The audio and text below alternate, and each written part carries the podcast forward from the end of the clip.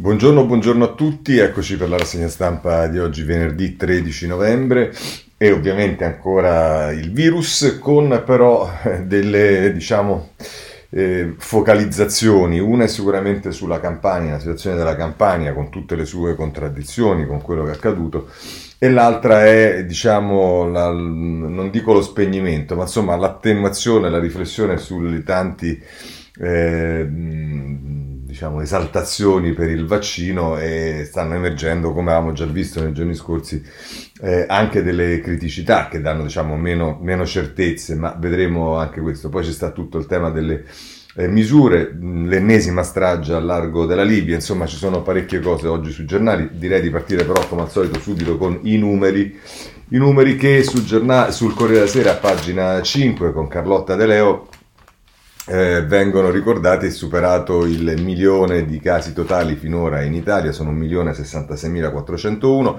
quasi trentottomila i casi di contagi ieri e seicentotrentasei mila morti. Record di tamponi però, quindi il tasso di positività risale al sedici per cento, i malati gravi sono tremilacentosettanta più ottantanove. E, e poi ci dice che tra medici e infermieri oltre diciannovemila, Gimbe ci dice che tra medici e infermieri oltre diciannovemila contagiati in un, mene, un, in un mese. Eh, va bene, insomma questi sono eh, i dati. Poi ci sono anche le previsioni che fa il Corriere della Sera, e lo fa a pagina sei Eh, per l'esattezza, e dice eh, da quali indicatori possiamo capire se la curva del virus sta davvero frenando, e Lorenzo Salvia fa tutta un elenco di quelli che sono gli elementi attraverso i quali eh, si capisce, si può capire quale sarà l'evoluzione del virus. E tra l'altro si dice che il tasso di, di positività deve diminuire progressivamente, decisi, decisivi i dati su morti e ricoverati tra sette dieci giorni, perché Eh, che cosa succede? Succede che poi si inizia a riparlare di lockdown nazionale, ma poi con delle contraddizioni, perché qualcuno dice che invece è escluso, qualcuno, insomma, come spesso accade in questi casi, certamente il lettore non ha una, come dire, traccia chiara di quello che succederà. E infatti l'andamento, allora guardiamo un po' qual è l'andamento del virus. Ci sono due pagine che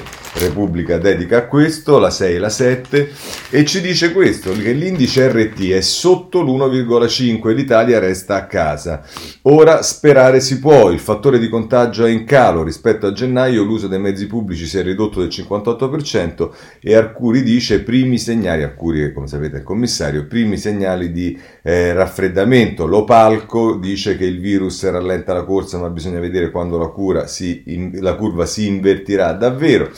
E poi, se volete, c'è un'intervista al rappresentante dell'I N A I L nel Comitato Tecnico Scientifico, che è Sergio Iavicoli, che dice timidi miglioramenti, ma adesso ripensiamo i trasporti.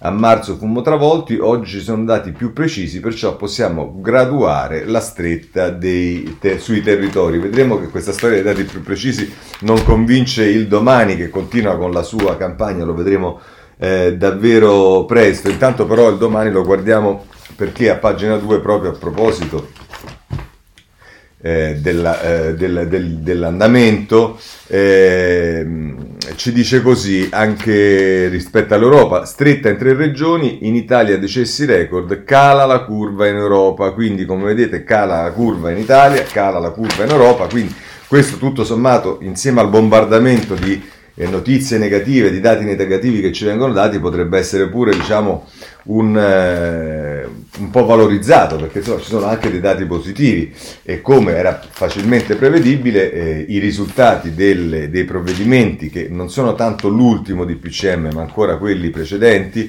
eh, si iniziano a vedere dopo quindici giorni, quindi probabilmente questo non è ancora figlio dell'ultimo dei provvedimenti dell'ultimo di P C M ma di quelli precedenti, e quindi anche questa sorta di isteria nel, eh, nel, nel guardare i dati, nel fare i provvedimenti, vabbè, insomma, non siamo troppo eh, pignoli. Giornale, pagina due, Ecco qua, eh, avete visto che i virologi, gli scienziati, ma anche alcuni giornalisti dicono chiaramente che c'è evidentemente una frenata, quantomeno nella crescita eh, della curva, e invece Andrea Cuomo sul giornale Pagina due scrive un articolo e il titolo è "Contagi, la frenata non si vede, è record assoluto di ricoverati, ieri trentasettemilanovecento settantotto nuovi casi, secondo picco più alto da sempre, in terapia intensiva tremilacentosettanta malati, trentatremilaquarantatré in ospedale". Ora, eh, vedete che a seconda di come si utilizzano i dati si può fare un titolo in un modo o in un titolo assolutamente nel suo opposto. Questo accade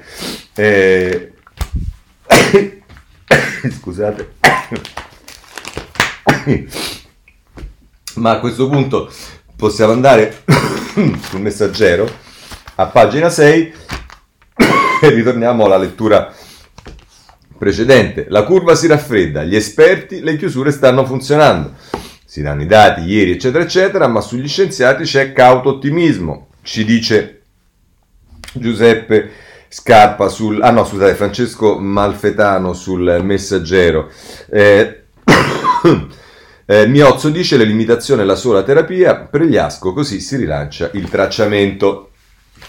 Vabbè, questo è il Messaggero, comunque diciamo questo è l'andamento, le letture che vengono date, e va bene. Vi dicevo che c'è però, eh, questi erano i numeri, le cose, poi sui dati e quindi sulla esaustività dei dati vi voglio segnalare due cose. Una è il eh, Domani a pagina undici, "I dati che il governo divulga non bastano a, co- a combattere il Covid", è Andrea Presbitero che scrive sulla pagina undici del eh, Domani, "Gestire la pandemia al buio", e dice "Conte aveva promesso di rendere accessibili i dati del monitoraggio, ma ancora non ci sono". E insiste ancora Stefano Feltri che fa riferimento eh, a quello che dice, che ha detto nel dibattito che c'è stato sulla sette eh, l'altro ieri con appunto il direttore Stefano Feltri, la sottosegretaria Zampa, e Stefano Feltri oggi scrive "Le informazioni che mancano spiegate alla sottosegretaria". Sandra Zampa dice che è tutto pubblico, ma non è vero. Insomma, non molla il Domani eh, sul tema dei, eh, dei dati. Eh, su questo voglio segnalarvi anche il Foglio nella terza pagina dell'inserto eh, che la mette così: "Ridurre ventuno parametri Covid, una richiesta per Speranza. Nella cabina di regia e nel C T S si discute di semplificare il meccanismo e la cosa non dispiace a Conte". Parla, indovinate chi? Zampa, la sottosegretaria della salute, che diciamo eh, è una di quelle che eh, diciamo è molto presente sui giornali e in, in, in televisione, soprattutto in questo periodo. Bene, ma allora andiamo a vedere quali sono poi le misure, perché eh, bisogna capire anche quello, perché siccome... Eh, come vi dicevo, secondo me anche c'è un po' di, di, di isteria nel, nel, nell'approccio, e già si pensa alle nuove misure senza neanche aspettare che cosa eh, succede nelle, ehm, eh, con gli effetti dei provvedimenti precedenti. Ma insomma, Corriere della Sera, pagina due, "Covid hotel, in ogni provincia lite tra il governo e De Luca". Insomma, nel piano anche gli ospedali da campo, ma il governatore dice no, la Campania oggi lascerà la zona gialla per diventare arancione-rossa, ma questo non anticipiamo perché abbiamo un capitolo sulla Campania. Eh, il Domani, anche qui in prima pagina, Eh, la mette così: "Arancioni, gialle, rosse, le regole automatiche sono soltanto un trucco, Vital Bazzolini. A parità di dati e di mitologia utilizzata, i presidenti possono arrivare a risultati diversi dal governo, nel caos nessuno sa chi è responsabile". E vedete che qui c'è tutto il tema, poi vedremo alcune regioni in particolare, ma insomma che riguarda in generale le regioni, la loro eh, classificazione, che, che, che è quello che è.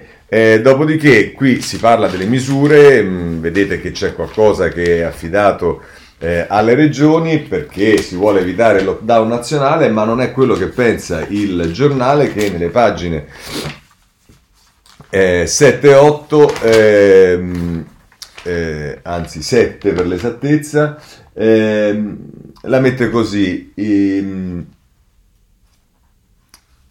"Conte resiste, blocchi locali e Covid hotel in ogni provincia, cantata l'ipotesi di un nuovo D P C M nel weekend, Speranza e Franceschini chiedono una nuova stretta". E poi, se volete, c'è un'interve- un'intervista a Pregliasco sulla pagina sette del giornale, fatta da Daniele Uva, che dice: a dicembre non si ripetano gli errori dell'estate, dobbiamo prepararci per la terza ondata. E siccome abbiamo fatto la prima, abbiamo fatto la seconda, adesso giustamente bisogna anche prepararsi per la terza, dice il virologo. In luglio e agosto troppi politici sdrammatizzarono, se l'ultimo D P C M non sarà efficace servirà il lockdown, vedremo i dati della settimana prossima, da da da da, e quindi lockdown nazionale. Ed è Ludovica Bullian che nella pagina sei del giornale dice esattamente questo: gli esperti lanciano l'allarme, subito un lockdown totale. Galli dice: senza nuove misure non ne usciamo. Crisanti: prima o poi servirà un reset, anche se arriva il vaccino. Insomma, ma se nelle pagine precedenti abbiamo visto che la curva si sta affermando, sta tornando indi- un po' indietro, frutto di provvedimenti che non sono neanche più stringenti, ma quelli prima, bla bla bla bla bla, e poi però gli esperti ci dicono che bisogna arrivare al lockdown totale. E vabbè, però se volete il tempo a pagina cinque non si risparmia, diciamo, e ci dice: ci hanno tolto anche il Natale con, Fa- con Pietro De Leo. Virologi, ministri ed esperti hanno già emesso la loro sentenza, le feste le passeremo da soli. Massimo Galli, infettivologo dell'ospedale Sacco di Milano: se lo affrontiamo come Ferragosto non ne usciamo più, e l'abbiamo già vista. E poi qui vengono riportate le dichiarazioni del viceministro Sileri, che anch'esso, diciamo, è sempre abbastanza presente eh, nelle televisioni. Ma se volete un taglio proprio mh, più deciso, alla Libero è Libero: Lombardia rossa, meno contagi; nella Campania gialla più morti, situazione ribaltata. Fontana con le sue ordinanze sta rallentando la circolazione del virus, soprattutto a Milano. Nella terra di De Luca ne succedono di tutti i colori, il governo discute e forse oggi interverrà. Così eh, per quanto riguarda il, il, diciamo, le misure che riguardano le regioni. Ma allora entriamo ora nello specifico, perché sicuramente una delle regioni, anzi in questo momento la principale regione eh, messa male, sotto accusa e via dicendo, è la Campania. Allora basta che andiamo sulla Repubblica, nelle pagine successive alla prima: Covid, Campania bocciata, De Luca, De Luca litiga col governo, poi accetta le zone rosse, gli ispettori ministeriali denunciano gravi carenze negli ospedali, il governatore si scontra con Di Maio e Boccia, sciacallaggio contro di noi, a sera l'annuncio di lockdown cittadini. E poi questo erano Emanuele Lauria e Concita Sannino a pagina due di Repubblica. A pagina tre c'è proprio Concita Sannino che fa un reportage su quello che accade in uno degli ospedali, il principale ospedale del Partenopeo, al fronte del Caldarelli. Per ora ha vinto il virus, non si può morire così, la rabbia dei familiari di Giuseppe Cantalupo, deceduto in un bagno dell'ospedale, le istituzioni dovrebbero chiedere scusa. Perché questo è poi il video che ha girato, qualcuno Su, su qualche giornale contesta anche questo, c'è cioè un video che non doveva girare, insomma, eh, però questa è la situazione. Ma a proposito della Campania ci sono alcuni editoriali che vale la pena di leggere, o quantomeno diciamo di leggerne una parte. I troppi presenti e i grandi assenti è Sebastiano Messina sulla Repubblica, pagina, eh, in prima pagina, che poi prosegue a pagina trentaquattro, dove eh, diciamo la mette in questo modo: eh, speravamo tutti che qui eh, l'emergenza sarebbe diventata sapevamo tutti che qui l'emergenza sarebbe diventata tragedia, ci si riferisce alla, cap- alla Campania, ma adesso che quel momento è arrivato la risposta da politica è un'ignobile sceneggiata con due prime donne e un grande assente, il governatore Vincenzo De Luca, lo stesso che a marzo minacciava di mandare i carabinieri con lanciafiamme nelle feste di laurea, adesso difende un'indifendi- un'indi- un'indifendibile zona gialla con la bandiera della sua Repubblica napoletana, assicura in perfetto burocratese la piena rispondenza dei nostri dati ai criteri oggettivi fissati dal Ministero della Salute e diffida il governo dall'invio di ospedali da campo, non perché non siano necessari e forse ormai indispensabili, ma perché segnerebbero pubblicamente il fallimento della sua gestione dell'emergenza Covid e della sanità campana.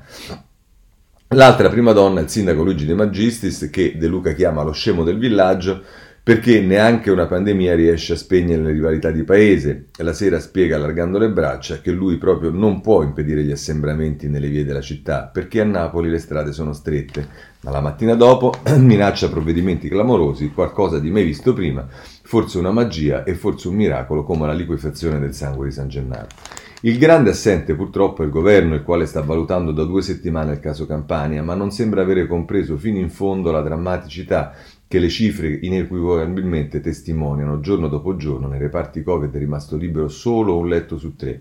È davvero surreale ascoltare Luigi Di Maio accusare il governo, nel quale occupa la poltrona del ministro degli esteri, di non avere rafforzato la sanità del disastro. del disastrato sud, dove le strutture ospedaliere sono al collasso. Proprio lui che minacciava sfraceli per impedire a Conte di chiedere i trentasette miliardi del M E S.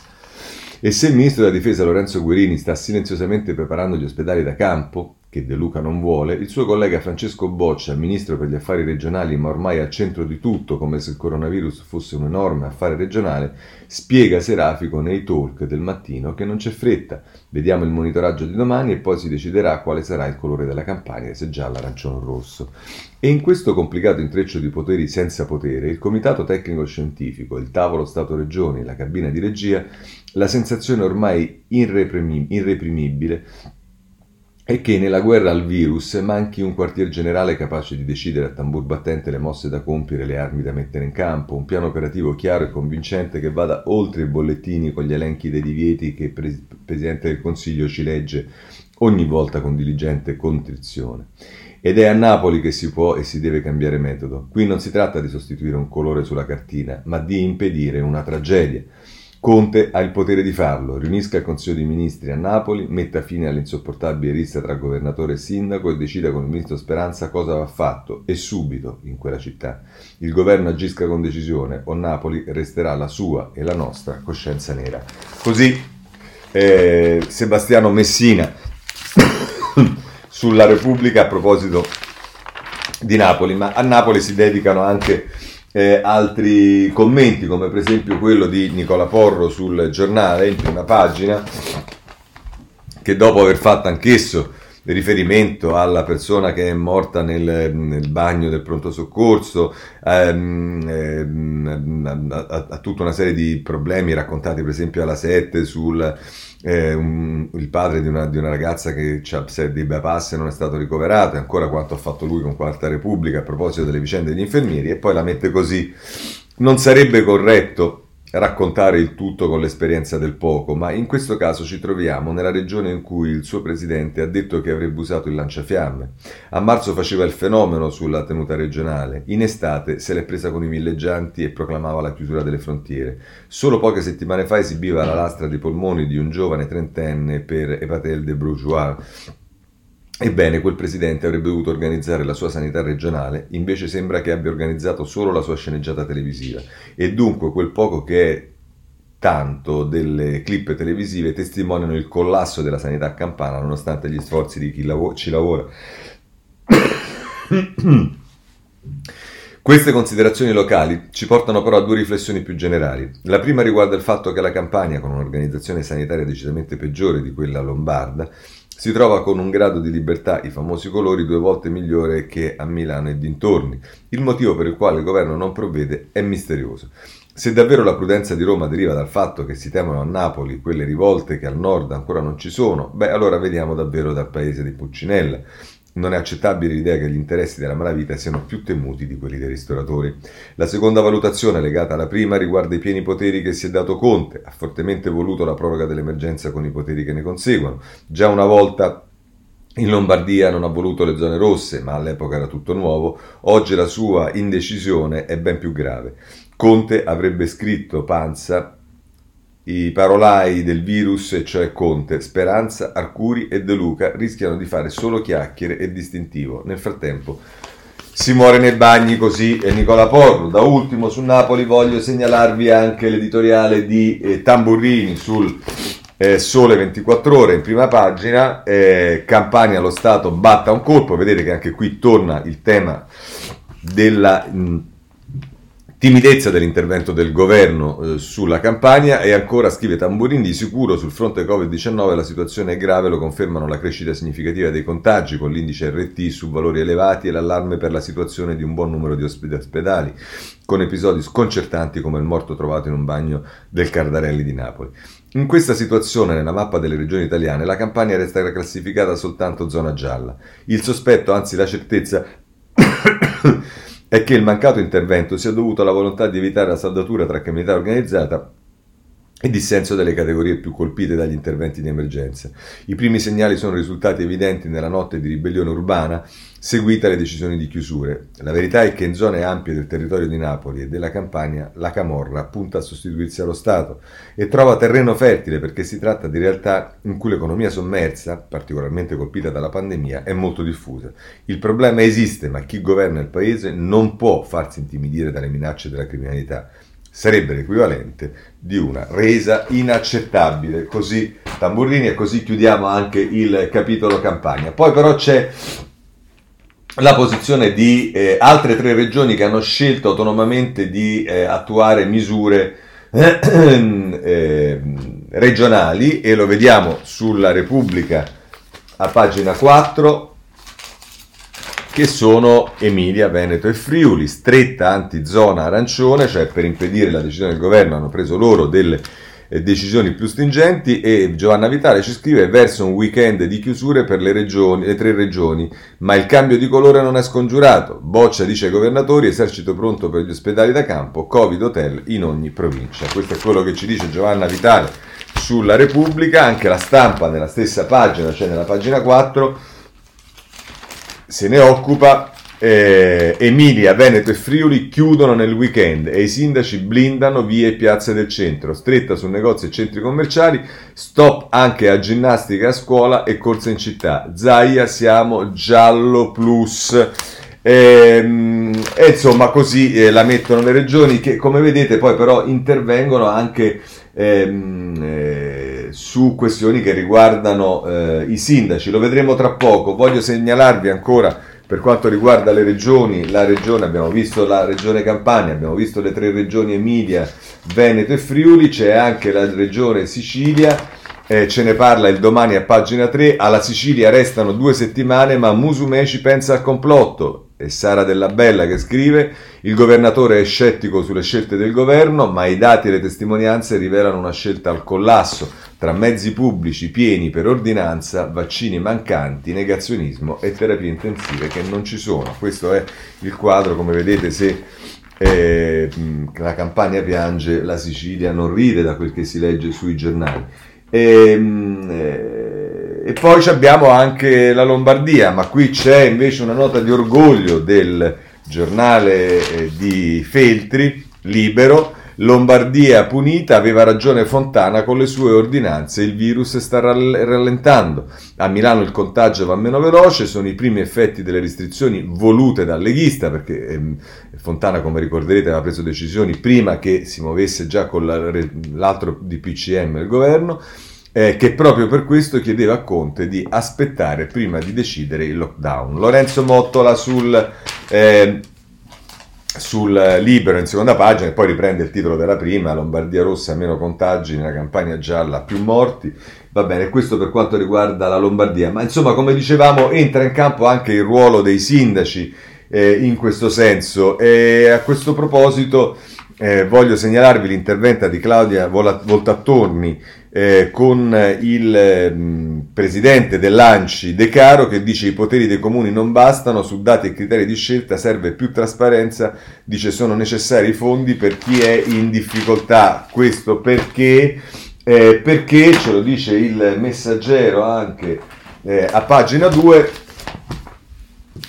ehm, Campania a rischio rosso, i governatori nei negozi e va bene. E questo invece ci dice, eccolo qua, il focus di Cristina Mangani, o Mangani, Roma verso il numero chiuso in centro e Firenze ferme locali per il weekend. Insomma, eh, gli interventi saranno, quando vedete eh, che ci sono delle misure che vengono prese direttamente dalle amministrazioni, Eh, sono decisioni che ehm, si decidono a livello regionale, ma che poi devono essere attuate dai sindaci, perché chiudere, come abbiamo visto in, in talune cose, eh, le, le, le, le strade, le piazze, Piazza Lavora, piuttosto che non so che cosa, e via dicendo. E infatti è il eh, Foglio a pagina tre con Simone Canettieri che lo dice chiaramente: nell'attesa del semaforo di Speranza i sindaci iniziano a chiudere.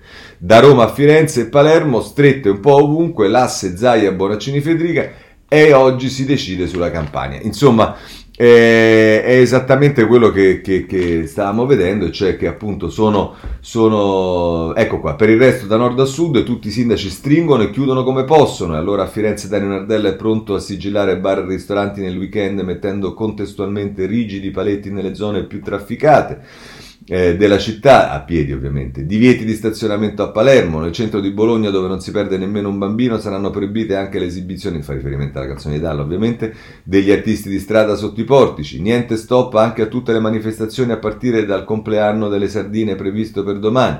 Un, insomma, è tutto quello che i sindaci stanno facendo perché evitare che ci sia un ulteriore declassamento eh, deciso dal governo. Ma rimangono delle criticità, oltre a quelle diciamo specifiche, oltre a quelle che stiamo leggendo ormai da giorni, e anche qui però sono giorni che ne parliamo. Nella fattispecie segnalo, per esempio, per quanto riguarda la pediatria, ci riferiamo qui a Como in Lombardia, ma il tema è sicuramente più generalizzato. Pediatria chiusa, servono letti, a Como cento morti in due settimane, le ambulanze in coda al pronto soccorso in attesa che si liberi un posto, spazi ridotti nel cimitero. Insomma, la situazione di Como è sicuramente da eh, tenere eh, sotto controllo, ma se volete che ci spostiamo per parlare di eh, ospedali, anche qui a partire da questioni locali, ma poi non sono solo locali, sono le pagine sei e sette della Stampa. È Valeri, eh, Valeria eh, Dautilia che eh, ha un colloquio eh, con un medico del pronto soccorso di Cosenza, in questo senso, che dice: qui è una guerra, ma i miei colleghi sono in vacanza, la denuncia di medici e infermieri del pronto soccorso di Cosenza, in rianimazione lavoriamo cinquanta ore a settimana, scusate, altri reparti sono in ferie. E poi, se vi spostate nella pagina sette, è Nicolò Carrattelli che ci parla eh, del mh, cure sospese e controlli solo online, l'emergenza dei malati di Park, Parkinson. Le nuove prese in carico sono rimandate, consulti a distanza ai familiari, così è impossibile dare continuità all'assistenza. E insomma, eh, qui si parla del San Raffaele ehm, di Roma, eh, ma, ma, ma, no, del Piemonte, scusate, eh, eh, ma insomma la, la situazione è, per le malattie che non sono quelle di Covid, abbiamo visto, l'abbiamo visto già da giorni, è un problema sostanzialmente in tutta Italia. Se poi nel capitolo delle criticità ci mettiamo una questione che non riguarda ospedali, infermieri, pediatria, ma riguarda per esempio il tracciamento, e allora è inclemente in questo caso l'Avvenire, che a pagina tre ci parla di fallimento, o comunque di quello che non funziona della app Immuni, che cosa non sta funzionando nelle app per il tracciamento. Le interviste all'isolamento rapido dei contagi sono gli ambiti da potenziare, decisivo il modo in cui uno strumento è adattato alle caratteristiche di un popolo. Assunta Morresi sull'Avvenire a pagina tre. Andiamo avanti.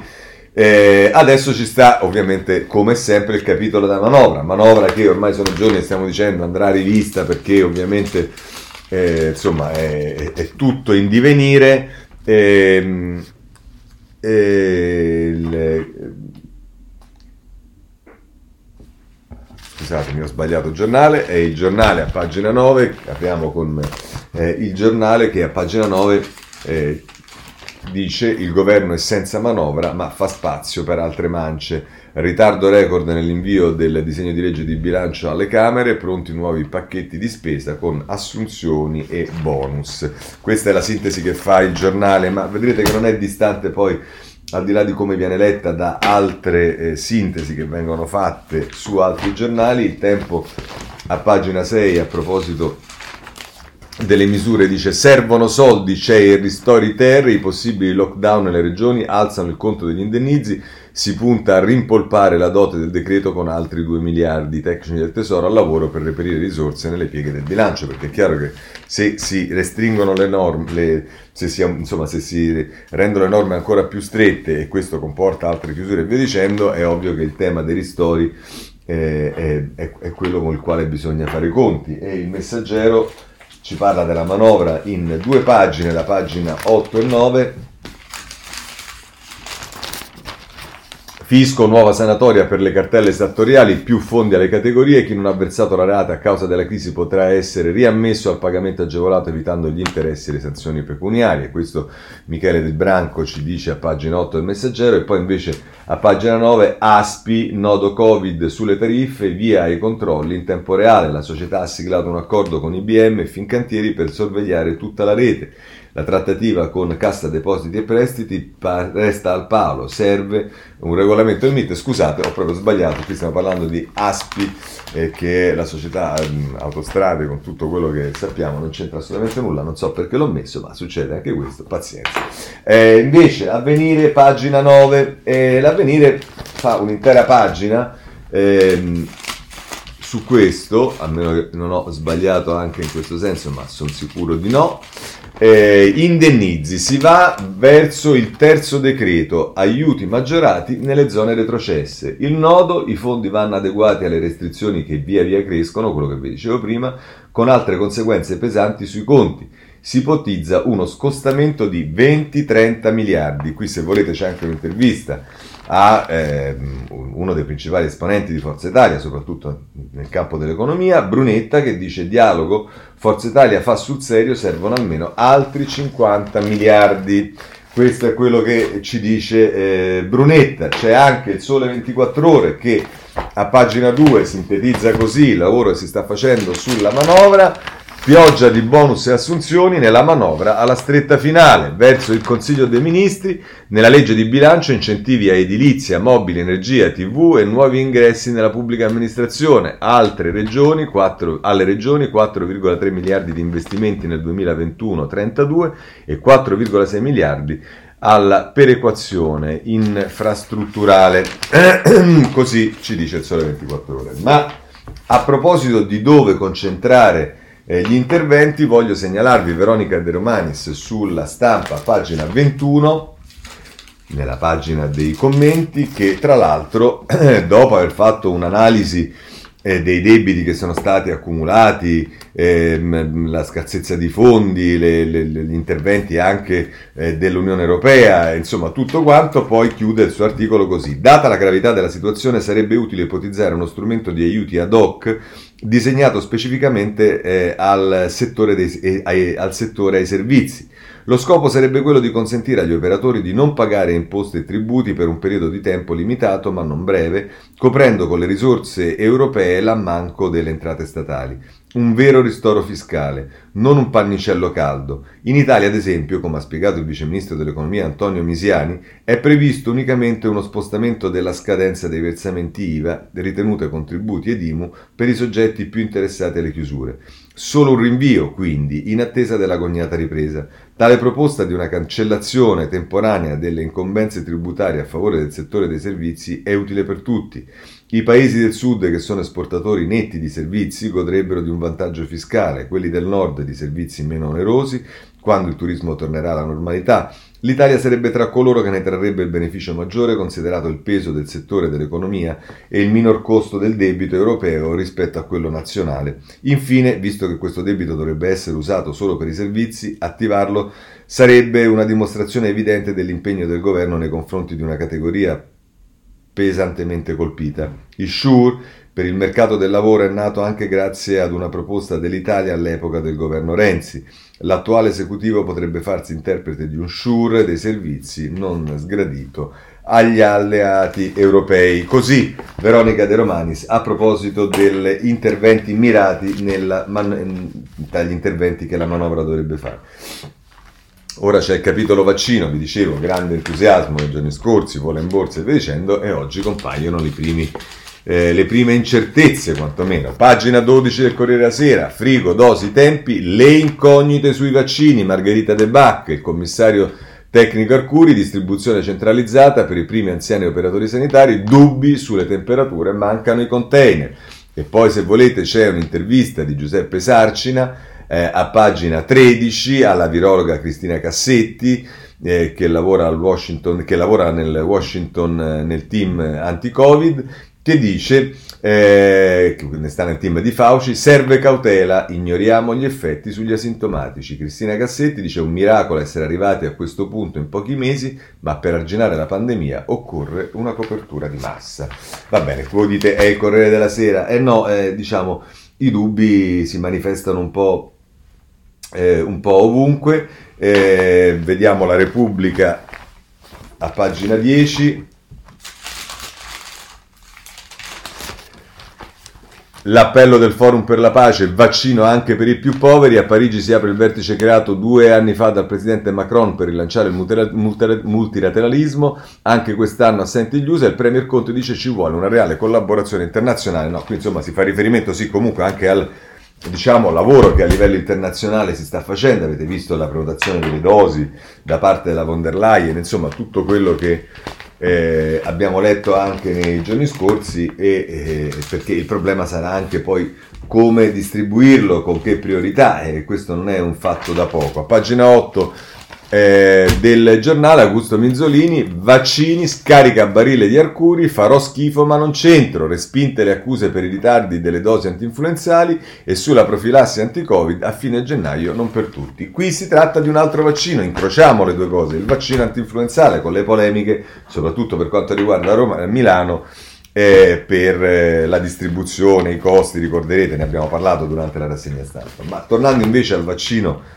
quello che dovrebbe riguardare il Covid, il più duro è il tempo in prima pagina, doccia fredda sul vaccino, più dubbi che certezze. Nel giorno del grande annuncio, numero uno e numero due in Pfizer hanno venduto pacchi di azioni. Se ne stupisce Andrea Crisanti, perché vendere se la cura c'è? Lui stesso ha molte perplessità.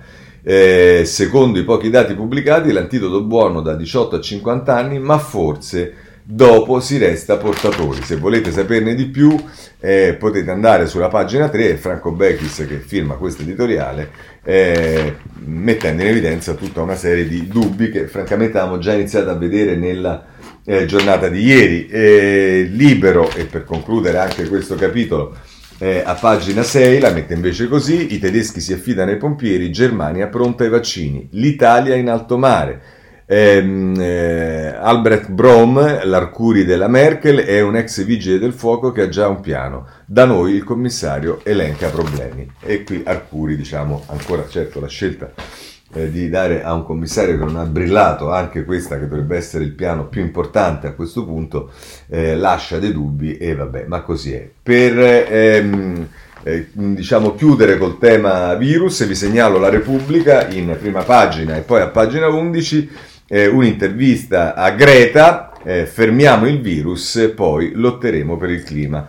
Eh, questo è quello che eh, un'intera pagina dedicata a un'intervista a Greta da parte di Repubblica per eh, mettere in evidenza l- l- la priorità del, del, del, della lotta alla alla pandemia, anche per chi ha sicuramente mh, manifestato in, sensibilità, interesse, azione, attività sul tema dell'ambiente. Bene, politica rapidamente, Movimento cinque Stelle, perché si avvicinano gli stati generali, saranno che cosa? Boh, non si capisce, sembra un po' tutto mh, già pilotato, ma insomma, pagina diciassette del Corriere della Sera, Movimento cinque Stelle anche Conte al Congresso, ma Casaleggio non parlerà. Solo ventiseimila iscritti hanno votato, i trenta relatori, tra loro Di Maio, Di Battista e Fico. Così la mette il Corriere della Sera, sono meno, diciamo, neutri, eh, sono meno neutri eh, i, eh, eh, su, su Repubblica, eh, scusate, pagina quindici. Movimento cinque Stelle, il patto dei big per isolare Di Battista, prove di partito per blindare la legislatura e l'intesa col P D nelle città, si decide sulla guida collegiale ma non sul limite dei due mandati, eh, scelti trenta delegati, Conte manderà un saluto, incerta la presenza di Grillo. Annalisa Cuzzo Crea ci parla di questo, ma vedremo, finito qui perché poi sono altre cose ma eh, molto, diciamo, m- meno rilevanti. Centrodestra invece, perché il centrodestra Eh, insomma, si trova in una situazione, da una parte c'è stata tutta la vicenda dell'emendamento di eh, Mediaset, dall'altra con, con la Lega che si è distinta da Forza Italia, e dall'altra c'è tutto il tema delle aperture, il tavolo del centrodestra, insomma. Allora, che cosa succede? Vediamo il giornale, che ovviamente è il giornale di Berlusconi, che ha avanzato la proposta, che è stato il più e il bla bla bla bla bla. Fabrizio De Feo, pagina dieci, dialogo con la maggioranza, le condizioni del centrodestra, i paletti di Lega e Fratelli d'Italia, chiarezza sulla legge di bilancio, Forza Italia, l'alleanza è solida, tavolo con tutti o con nessuno. E qui si mette poi nel taglio basso, una notizia che vedremo su tutti i giornali, la Meloni vola e scavalca Conte, è lei la leader più amata, la apprezzano quattro italiani su dieci. Eh, si parla della popolarità. Ora, francamente, diciamo sì, eh, va benissimo, la Meloni è in grande ascesa, tutto quello che vogliamo, però eh, obiettivamente, eh, diciamo, poi i sondaggi sono così, eh, adesso insomma non, non, non, abbiamo visto anche in America, ecco, insomma non prendiamo i sondaggi come adesso l'unica realtà. Il Foglio, in prima pagina, eh, la mette così, eh, mh, ecco qui, con Salvatore Merlo, Berlusconi forever, l'assente più presente della politica, è riabilitato dai nemici politici e televisivi e ora gioca a governare. E Salvatore Merlo, se volete, è un editoriale interessante in cui c'è tutta una strategia che viene attribuita a Berlusconi e che forse non è molto lontana dalla realtà. Vi segnalo, a proposito appunto di questo sondaggio che darebbe la eh, Meloni che scavalca eh, il... Eh, il Premier Conte, viene riportato un sondaggio di Masia che viene riportato qui e eh, che vede per l'appunto la Meloni passa dal cinque al dodici novembre, passa dal trentotto al trentanove, mentre Conte scende dal trentanove al trentotto, poi c'è Salvini che ferma al trentaquattro, Zaia che passa dal trenta al trentadue, Bonaccini che passa dal venticinque al ventisette, Zingaretti che ferma al ventisei, Calenda che è Eh, fermo al ventuno, Toti che ferma al ventuno, Berlusconi che ferma al ventuno, Di Maio che scende dal venti al diciannove, Renzi che scende dal quindici al quattro e Crimi che è fermo al eh, nove. Poi, come sapete, forse perché l'avete già visto, eh, Madagora ieri, ma insomma eh, il sondaggio per i partiti dà la Lega che scende di zero virgola due dal venticinque al ventiquattro virgola otto, il Partito Democratico che scende dallo zero virgola uno dal ventuno dal venti virgola zero uno al venti, eh, Fratelli d'Italia che sale dal sedici virgola uno al sedici virgola tre, Movimento cinque Stelle che scende dal quattordici virgola cinque al quattordici virgola tre, Forza Italia che sale dal sei virgola sette al sei virgola otto e Italia Viva che scende dal quattro virgola quattro al quattro virgola tre. Questo è il sondaggio di Libero. Bene, lasciamo perdere eh, anche questo, però a proposito della politica voglio segnalarvi l'editoriale, l'editoriale oggi di eh, Stefano Folli sulla Repubblica, il suo punto, perché fa diciamo eh, riferimento proprio al centrodestra, in particolare eh, al eh, ruolo di Berlusconi, ma non solo, e eh, Berlusconi gioca sul governo debole, scrive tra l'altro Folli, eh, vari indizi sembrano indicare che l'abilità del Presidente del Consiglio nel mantenersi in equilibrio tra P D e cinque Stelle non è più sufficiente, è vero che siamo ancora nel pieno dell'emergenza sanitaria, ma tutti sperano di superarla entro qualche settimana, a quel punto si capirà meglio se Conte è in grado di continuare con la sua coalizione ingessata fino al semestre bianco, luglio duemilaventuno, ovvero se dovrà passare la mano o almeno accettare un significativo ricambio dei ministri, di sicuro da qui ad allora servirebbe un colpo d'ala di cui non si vede traccia, in quanto l'esecutivo sembra prigioniero della logica dell'emergenza in affannosa rincorsa alle cose da fare. Ad esempio mancano i progetti per investire le future risorse europee, tanto enfatizzate in forme che non siano solo il finanziamento di interessi particolari e magari clientelari. Un osservatore attento come Giorgio Lamalfa lo ha scritto di recente sul Sole ventiquattro Ore e non è la prima volta. Questa lacuna giustificherebbe da sola una revisione dei rapporti di maggioranza. C'è da credere che sarà uno dei temi centrali del dopo Covid. Chi si sta già muovendo con antico senso tattico è Berlusconi. È spinto senza dubbio da un interesse aziendale, proteggere Mediaset dalle mire delle francese Vivendi, e qui Conte gli ha dato una mano. Tuttavia sarebbe riduttivo ricavarne che Forza Italia è pronta a correre senz'altro in soccorso del governo, a puntellarlo al Senato, aggregandosi a P D cinque Stelle, e ovviamente come al solito Eh, Folli non si cura di Italia Viva, come se non facesse parte del, della maggioranza, devo dire neanche di Leo qui. È vero semmai il contrario, Berlusconi ha visto la debolezza della maggioranza e si è affrettato a ottenere qualcosa che in altre circostanze non avrebbe avuto.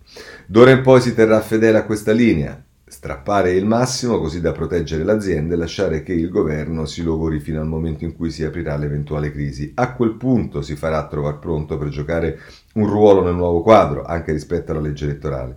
senza frantumare l'alleanza di destra, ma facendo risal- risaltare la rigidità di Salvini che, a differenza di Giorgia Meloni, sembra intendere la politica solo come campagna elettorale permanente. Così è Folli sulla eh, Repubblica. Ma eh, prima di lasciare la politica eh, voglio eh, segnalarvi sul Corriere della Sera una notizia che potrebbe essere una notizia interessante anche di riflesso per il centrosinistra.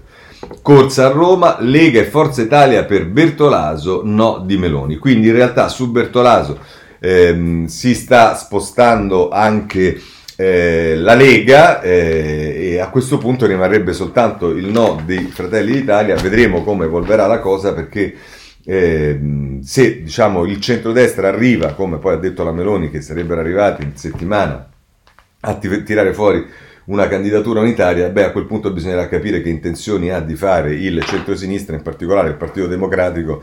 Eh, se il centrodestra tira fuori una candidatura unitaria, unitaria eh, la settimana prossima e il Partito Democratico parla ancora di primarie, bisogna chiamare semplicemente l'ambulanza. Ma va bene, siamo su un tema che a me sta molto a cuore, non solo perché è un tema Eh, molto delicato, un tema al quale ho dedicato molto della mia attività, e mi riferisco alle carceri, ma anche perché è un tema sul quale una persona che stimo molto, a cui voglio bene, che ha fatto insieme a Marco Pannella un lavoro straordinario sulle carceri, ha iniziato uno sciopero della fame, è Rita Bernardini. Il Riformista ce lo dice in prima pagina: non svuotare le carceri è folle, Bernardini digiuna. E poi il tema è seguito nella pagina otto del eh, Riformista, eh, la vediamo subito. Eh, Covid, svuotate le celle o sarà una sentenza di morte. Rita Bernardini che scrive: disperati e delusi a Novara i detenuti, scioperano dal lavoro rinunciando ai pochi ma necessari soldi, le famiglie sono angosciate per i cari in prigione con gravi patologie, ecco i motivi del mio digiuno. Si può fare amnistia e indulto, liberazione anticipata speciale, governo e Parlamento hanno tutti gli strumenti di legge per diminuire la popolazione detenuta. E poi, se volete, sopra c'è un articolo di Valerio Fioravanti per Nessuno Tocchi Caino, che tiene una rubrica sul Riformista: stop carceri private e pena capitale, Biden l'ha promesso, ci riuscirà, su molte proposte serve l'appoggio del Congresso, a proposito degli impegni che ha preso Biden su questo tema.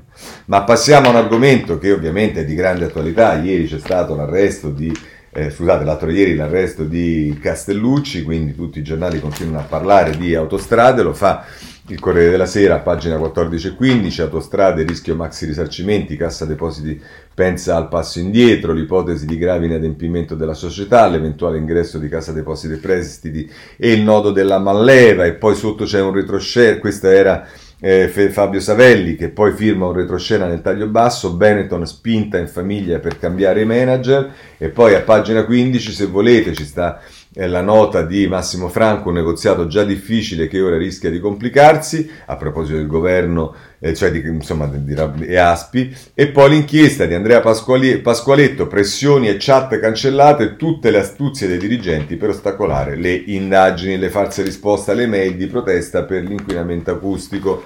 Se non vi basta il, la, il, scusatemi, il Corriere della Sera, c'è anche La Repubblica nelle pagine sedici e diciassette, pagina sedici, Castellucci dopo l'addio ad Aspi, questa sera vedo il ministro, nell'ordinanza alle telefonate dell'ex A D di Autostrade che si muove per l'Italia, incontro tra due ore, lei non fa in tempo prima, il P M, e queste sono tutte le intercettazioni, eh, Giuseppe Filetto e Marco Lignana, e i P M, il manager ancora inserito pienamente negli ambienti di potere, il sospetto che agisse ancora per il gruppo Atlantia. Va bene, e poi se volete a pagina diciassette la cassaforte dei Benetton pronta a un nuovo cambio. Eh, andiamo rapidamente perché diciamo sono tutte cose che bene o male abbiamo visto, stiamo guardando i giornali principali, abbiamo anche La Stampa, pagina otto e nove. Eh, il Morandi dopo le barriere, la procura stringe su Aspi, i magistrati, i cavi corrosi, la prova che inchioda i vertici di Autostrade, rischio maxi risarcimenti per Cassa Depositi, l'ipotesi di un passo indietro. E poi anche qui, questi erano Tommaso Frega- Fre- Fregatti e eh, Marco Grasso, invece se volete qui proprio le intercettazioni sono riportate Eh, su sempre da, in questo pezzo di questi giornalisti. Così l'ex A D Castellucci influenzava ancora la famiglia Benetton, le, nelle carte le risate tra i manager e gli sfoghi di Mion. Poi nel taglio basso, se volete, c'è un'intervista al presidente dell'antimafia Nicola Morra, sistema finanziario malato, faro su tutte le concessioni. Questo è quello che dice e Morra. Sono solo i giornali della, eh, diciamo i tre principali giornali che si occupano di questo? No, perché c'è il Domani che eh, si concentra ancora con la sua battaglia contro la ministra De Micheli, in particolare segnalo a pagina nove eh, De Micheli e Tomasi su Autostrade è ancora una gara di bugie, Giorgio Meletti sul Domani, se volete, ma ci sono state minacce di querele, cose e vicende, vedremo se succederà, ma questo sicuramente non ferma il giornale. Sul Eh, invece eh, giornale a pagina dodici vi voglio segnalare un'intervista al direttore del Riformista Sansonetti, che ieri ha preso una posizione molto chiara eh, sul tema degli arresti, perché gli arresti in questo momento, c'erano motivi per gli arresti, sono legali gli arresti, e oggi Fabrizio Boschi lo, interve- lo intervista sul giornale a pagina dodici, dai P M giustizia e orologeria per il destino di Autostrade. Il direttore del Riformista dice arresti usati illegalmente per condizionare la trattativa del governo con Aspi. Va bene, questo è quello che ribadisce, e che ho già detto ieri eh, sul eh, giornale eh, Sansonetti. Chiudiamo questo capitolo, c'è un capitolo Rai, è piccolo per il momento, è un trafiletto sulla Repubblica, ma vale la pena di leggerlo perché Rai, il piano del P D, puntano, Patuano eh, amministratore delegato e una fondazione che controlli la proprietà, verso il ribaltone in Viale Mazzini. Questo è quello che ci dice eh, Repubblica eh, sulla Rai. Ma andiamo adesso eh, a vedere ehm, eh, diciamo ehm, altre tre questioni. Mediaset, anche qui eh, prendo Repubblica, pagina dodici, anche Parigi si muove per contestare in Europa la norma salva Mediaset, Claudio Tito scrive, Vivendi messa in un angolo dall'emendamento che difende il gruppo tivù da scalate straniere, si rivolge a Macron e la Francia allerta la Commissione. Più dura ancora è in questo senso eh, il Domani, che eh, eh, a pagina otto scrive i partiti umiliano il Parlamento, messo al servizio di Mediaset, Salvatore Bragantini, eh, Segrate chiede, il P D concede, gli altri votano. Il Domani, questo a proposito di eh, Mediaset. Allora rimaniamo però nel campo delle aziende, e allora c'è da segnalare la situazione critica di Italo, a pagina ventotto del, eh, del, della Repubblica, la pigliamo subito. Eh, Cattaneo, Italo è a lumicino, alle imprese non basta la cassa integrazione, è un'intervista al presidente di N T V, che avevamo già visto la criticità di Italo, ormai ha sospeso praticamente tutte le corse dei treni, insomma c'è un problema serio, ma se ne mandiamo nel campo dei trasporti non c'ha meno problemi, anche almeno a sentire il Domani. Eh, F S Trenitalia, pagine quattro e cinque, ed è Emiliano Fittipaldi che firma questo articolo, favori, litigi, appalti anomali, tremano le F S e l'amministratore delegato Battisti. Dopo l'indagine su Generali c'è un audit interno su una gara informatica da mezzo miliardo, indaga la procura, la vera storia dei risarcimenti a favore di Battisti, l'indennizzo milionario e non per un incidente ma per una malattia, la guerra per il controllo dell'azienda, i pochi giorni sono stati saltati i capi del legale, del personale e del risk management. Questo è il Domani a proposito dei problemi che c'ha eh, F S. Ma eh, a proposito di Eh, invece di giustizia in generale voglio segnalarvi il Foglio, a pagina tre si occupa eh, di Open eh, ancora, e del eh, diciamo mh, singolare eh, eh, pretesa dei giudici di stabilire cosa è un partito e cosa no, e allora è Erme Santonucci che scrive non può essere un P M a stabilire cos'è un partito e cosa non lo è, reati soggettivi e perimetri arbitrari, il caso Open riguarda più il futuro della democrazia che il futuro degli indagati famosi. E tra l'altro, dopo aver ricordato tutte le vicende, la Cassazione che boccia ehm, la procura sul sequestro del, di, di, di, dei supporti informatici di Carrai, chiude così: il punto è che i rimborsi effettuati da Open per le spese sostenute da Renzi o da altri parlamentari costituirebbero soltanto una minima parte delle risorse utilizzate dalla fondazione, di gran lunga inferiore alla soglia del dieci per cento. La quasi totalità delle risorse raccolte da Open sarebbe stata utilizzata per organizzare le edizioni della Leopolda, una manifestazione di certo non legata ad alcun partito, sarebbe sufficiente ricordare ricordare le polemiche emerse ogni anno per l'assenza di bandiere del P D. Nel duemilatredici, ad esempio, l'allora segretario del P D, Guglielmo Ivani, disse: «La manifestazione derenziana Leopolda è stata organizzata da una fondazione, non dal P D, ma una bandiera del partito l'avrei messa». Insomma, l'intera vicenda giudiziaria sembra ruotare attorno ad alcune definizioni fondamentali. Quando un'associazione politica può definirsi fondazione e quando articolazione di partito? Il fatto che sia la magistratura anziché la politica che tace a voler stabilire questi confini rende evidente come il caso Open ponga in questione non tanto la posizione di alcuni indagati eccellenti quanto il futuro della nostra democrazia. Hermes Antonucci sul Foglio. Ma c'è un tema anche che dobbiamo affrontare prima di chiudere, che è quello dei migranti. E insomma, ieri c'è stata un'altra strage, eh, se volete il Corriere a pagina eh, ventidue, eh, eh, strage di migranti, altri bambini tra i novantaquattro annegati, due nuovi naufragi davanti alle coste libiche, ehm, e poi ci sono mh, articoli su tutti i giornali Eh, riguardo a questo, ma voglio segnalarvi due commenti. Uno è quello di Zagrebeschi sulla pagina ventuno della Stampa, eh, che, eh, eh, che la mette così: ma le O N G sono da tempo oggetto di una martellante propaganda di denigrazione, taxi del mare sono state dette complici di criminali scafisti libici, eccetera, ma mai le numerose indagini giudiziarie hanno trovato prove di simili accuse, mentre intanto le leggi e le pratiche burocratiche si accaniscono per rendere difficile e impossibile l'attività delle loro navi, anche multandole per l'opera di soccorso prestata e bloccandone a terra con sequestri, esasperanti controlli. E chiude così: l'obbligo di soccorso corrisponde ad un diritto ed è basilare condizione della convivenza nella famiglia, umana, nella famiglia umana, è assoluto ed è reciproco, si soccorre chi è in pericolo perché è in pericolo, si ha fiducia che a situazione inversa si sarebbe soccorsi, sono un obbligo e un diritto che nascono prima dalla legge, che li prevedono e che ne puniscono l'omissione. Questo obbligo si, promette, eh, si ripromette di promuovere il comitato di garanzia, l'obbligo di soccorso sempre e comunque è questione distinta dal tema generale del movimento migratori, dei eh, modi utili e, mh, a regolarli. Eh, la storia dell'umanità e quella dell'Europa in particolare sono storie di immigrazioni. Se si può riconoscere un diritto all'immigrazione via dal proprio paese, nel diritto odierno non vi è un diritto ad immigrare nel diverso paese. Gli Stati hanno infatti il potere di regolare gli arrivi di chi non è un loro cittadino, sono obbliga- obbligati a ricevere le persone che rischiano nel proprio paese di subire persecuzioni, tortura, trattamenti inumani, pena di morte. Ma al di là di simili casi sono possibili diverse politiche migratorie, più o meno aperte, più o meno sagge, più o meno lungimiranti. Qualunque ne sia il contenuto, il soccorso immediato di chi si trovi in pericolo deve però essere garantito.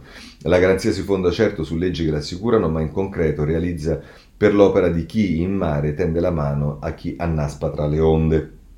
Questi meritano la protezione delle leggi, ma anche l'appoggio della gente, informata e consapevole di ciò che richiede la comune natura umana. Così Zagrebeschi. Ancora più toccante, devo dire, è l'editoriale sull'Avvenire eh, di, in prima pagina di Marina eh, Corradi, ascoltatelo quell'urlo, e tra l'altro scrive: Eh, eh, immagina, immaginate una notte di avere un incubo, vi trovate in alto mare sotto un cielo color piombo, siete rimaste sole su un gommone che si è appena rovesciato, fra onde minacciose, vi riprendete ma vi ritrovate con le bru- braccia vuote e il bambino, mio Dio, il bambino di sei mesi che tenevate stretto come un tesoro? Dov'è il mio bambino? Ho perso il mio bambino, dov'è il mio bambino? Gridate, in quel momento vi svegliate, il cuore a cento all'ora. Ma non è un incubo, è tutto vero. Nel Mediterraneo, l'altro ieri, un gommone con cento a bordo naufragato, Open Arms, l'unica nave in soccorso, sei morti accertati, fra cui Joseph, sei mesi. Prologo questa tragedia eh, a un'altra di ieri, eh, di ieri, settantaquattro morti al largo di Kums, in Libia, un nuovo massacro che non troverà molto spazio sui giornali. Ma troviamo almeno il coraggio di gridare, di guardare sul web il video del primo naufragio, l'urlo acuto della giovane madre trafigge, dov'è il mio bambino? Il mio bambino grida in inglese al vento, al mare, ai compagni che nell'acqua annaspano, sordi a ogni cosa se non all'istinto di sopravvivenza. Non è un brutto sogno da cui svegliarsi sudati, ritrovando in un istante la propria camera e tutti gli oggetti consueti e cari.